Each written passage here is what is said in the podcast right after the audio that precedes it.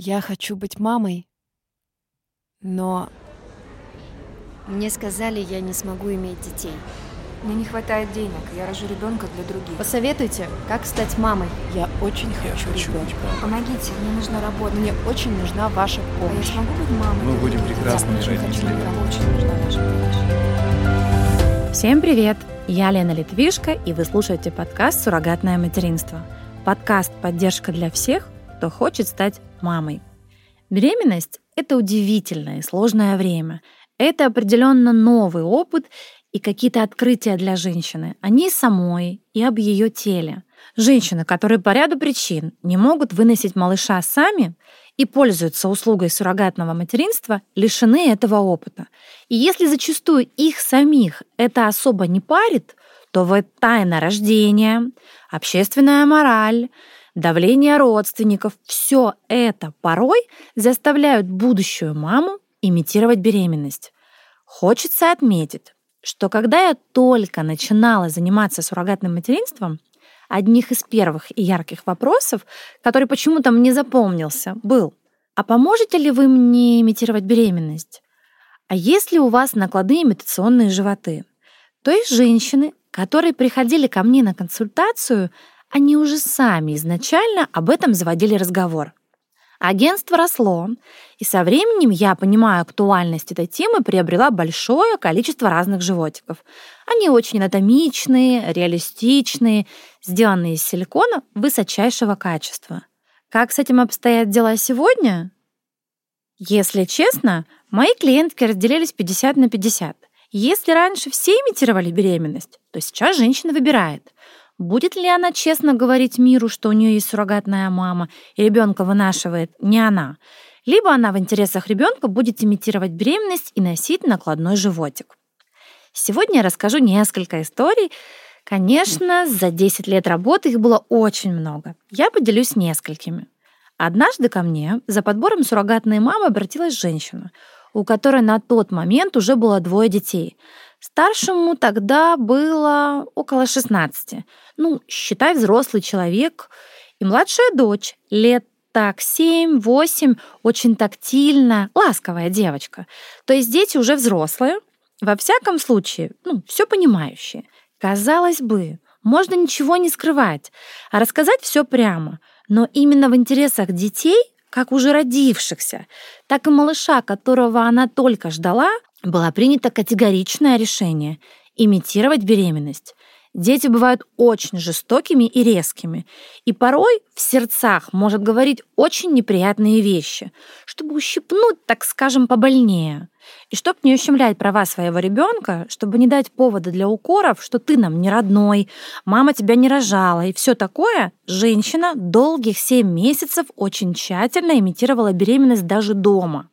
Доходило до того, что она снимала свой накладной животик только ночью, убедившись, что все уснули, и просыпалась раньше всех, потому что младшенькая любила под утро приходить досыпать к ней. Поэтому она была всегда на чеку. А ведь под одеждой живот действительно невозможно отличить от настоящего. Разные размеры, которые соответствуют триместрам. Очень анатомичная форма, очертания пупка и материал, который нагревается до температуры вашего тела. Близкие могут положить вам ладонь на живот, и поверьте, они не почувствуют разницы и ничего не заподозрят. Есть очень забавные, смешные истории. Происходят они часто с теми, для кого ребенок первый, и у них не было предыдущего опыта собственной беременности. Ко мне обратилась пара. Имена у обоих звучные, люди известные, а город маленький. Решили, что будут имитировать беременность. Но так как опыта не было, женщина вела себя, скажем, совсем не как беременная. Могла резко встать, побежать, встать через живот, походка, движение. Ну, все ее выдавало все время. И я ей говорила, ой-ой, стойте, стойте, так беременные женщины себя не ведут. Или могла пропустить в ресторане бутылочку вина. Я сижу, говорит, в кафе, заказываю вино с этим животом, и на меня официант так смотрит, так смотрит. Поэтому, если вы планируете имитировать беременность, то винишко надо пить дома, а не травмировать официанта тем, что глубоко беременная женщина решила осушить полбара. Часто женщины имитируют беременность, исходя Не из собственных интересов и желаний, а потому что так надо. Менталитет, особенность культуры, обычаи просто не позволяют женщине быть не такой, как соседка через дорогу. Приходится имитировать. Совсем недавно у меня была такая история. Восточная женщина достаточно полненькая имитировала беременность. Мы высылали ей животик для третьего триместра. Хотя вся ее многочисленная семья была в курсе. Но важно, чтобы на работе, на улице и в кругу друзей никто ничего не заподозрил. Еще будущие мамы используют накладные животики для беременных фотосессий. Условно, чтобы потом показать малышу, вот я беременна, вот тут мы с папой ждем тебя, ну и тому подобное. Я ведь занимаюсь суррогатным материнством очень давно, и мой старший ребенок видел, как я пришла в эту профессию. И был период, что она не на шутку заволновалась. «А ты меня родила или суррогатная мама?» Я говорю «я», а она «А можешь мне фотографии показать, что это ты меня выносила?» Для нее это стало прям важно.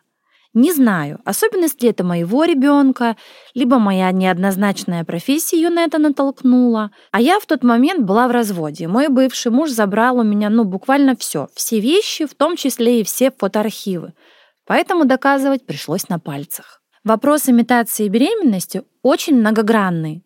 Есть женщины, кто пробовал выносить сам, не получилось, у кого, например, есть уже созданные эмбрионы, но вот этот момент, что придется врать сначала всем вокруг, потом еще и своему ребенку очень часто тормозит женщин и не дает им зайти в программу. То есть у меня на связи сейчас такая женщина, у нее уже есть детки, и она хочет стать многодетной мамой. Но вот эти тонкости, эти трудности, эта необходимость постоянно что-то выдумывать, они пока останавливают ее. Я всегда при знакомстве в начале работы спрашиваю биологической мамы — как вы видите свою собственную беременность? Готовы ли вы имитировать? Если готовы, то я вам чем смогу, помогу. Но если не хотите, это тоже ваш выбор. Я в профессии 10 лет. И что я могу сказать? Что сейчас женщины стали более современными, более смелыми, особенно если женщина сама оплачивает эту программу. Когда я только начинала заниматься суррогатным материнством, инициаторами и стороной, которая всегда все оплачивает, были мужчины. А женщина, как маленькая, беззащитная девочка, смиренно со всем соглашалась и молча смотрела в пол. Ну, как будто бы она какая-то неполноценная. Я уж не знаю, может быть, это моя внутренняя эмансипация так радует, что сейчас женщина стала шире, свободнее еще и в этом вопросе. То есть, если я пришла, да, я хочу быть мамой, но не могу, но я заработала честным трудом деньги. Я в равных партнерских отношениях с мужем, и я не вижу смысла имитировать беременность. Я работаю, я очень активна, я везде ношусь. Я не вижу в этом никаких предрассудков и врать окружению не хочу. Да, мне родит другая женщина. Да, я использую услугу суррогатная мама. Да, у меня есть медицинские противопоказания.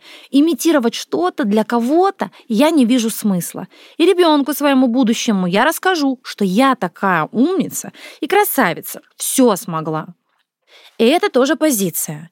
И она имеет место наряду с полной имитацией и погружением в процесс. Девочки, нет в этом вопросе правильного или неправильного.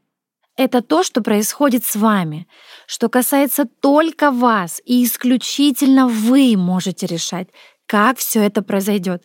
Хотите, имитируйте. Не хотите, не скрывайте и говорите прямо, откуда у вас ваш ребенок.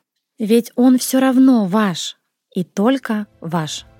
С вами была Елена Литвишко, эксперт в области суррогатного материнства и донорства ооцитов. Вот уже 10 лет я занимаюсь этим непростым, но горячо любимым делом и являюсь руководителем и создателем сети агентств «Асмед» Ассоциация суррогатных мам и доноров ооцитов. Всю подробную информацию вы найдете по ссылке в описании.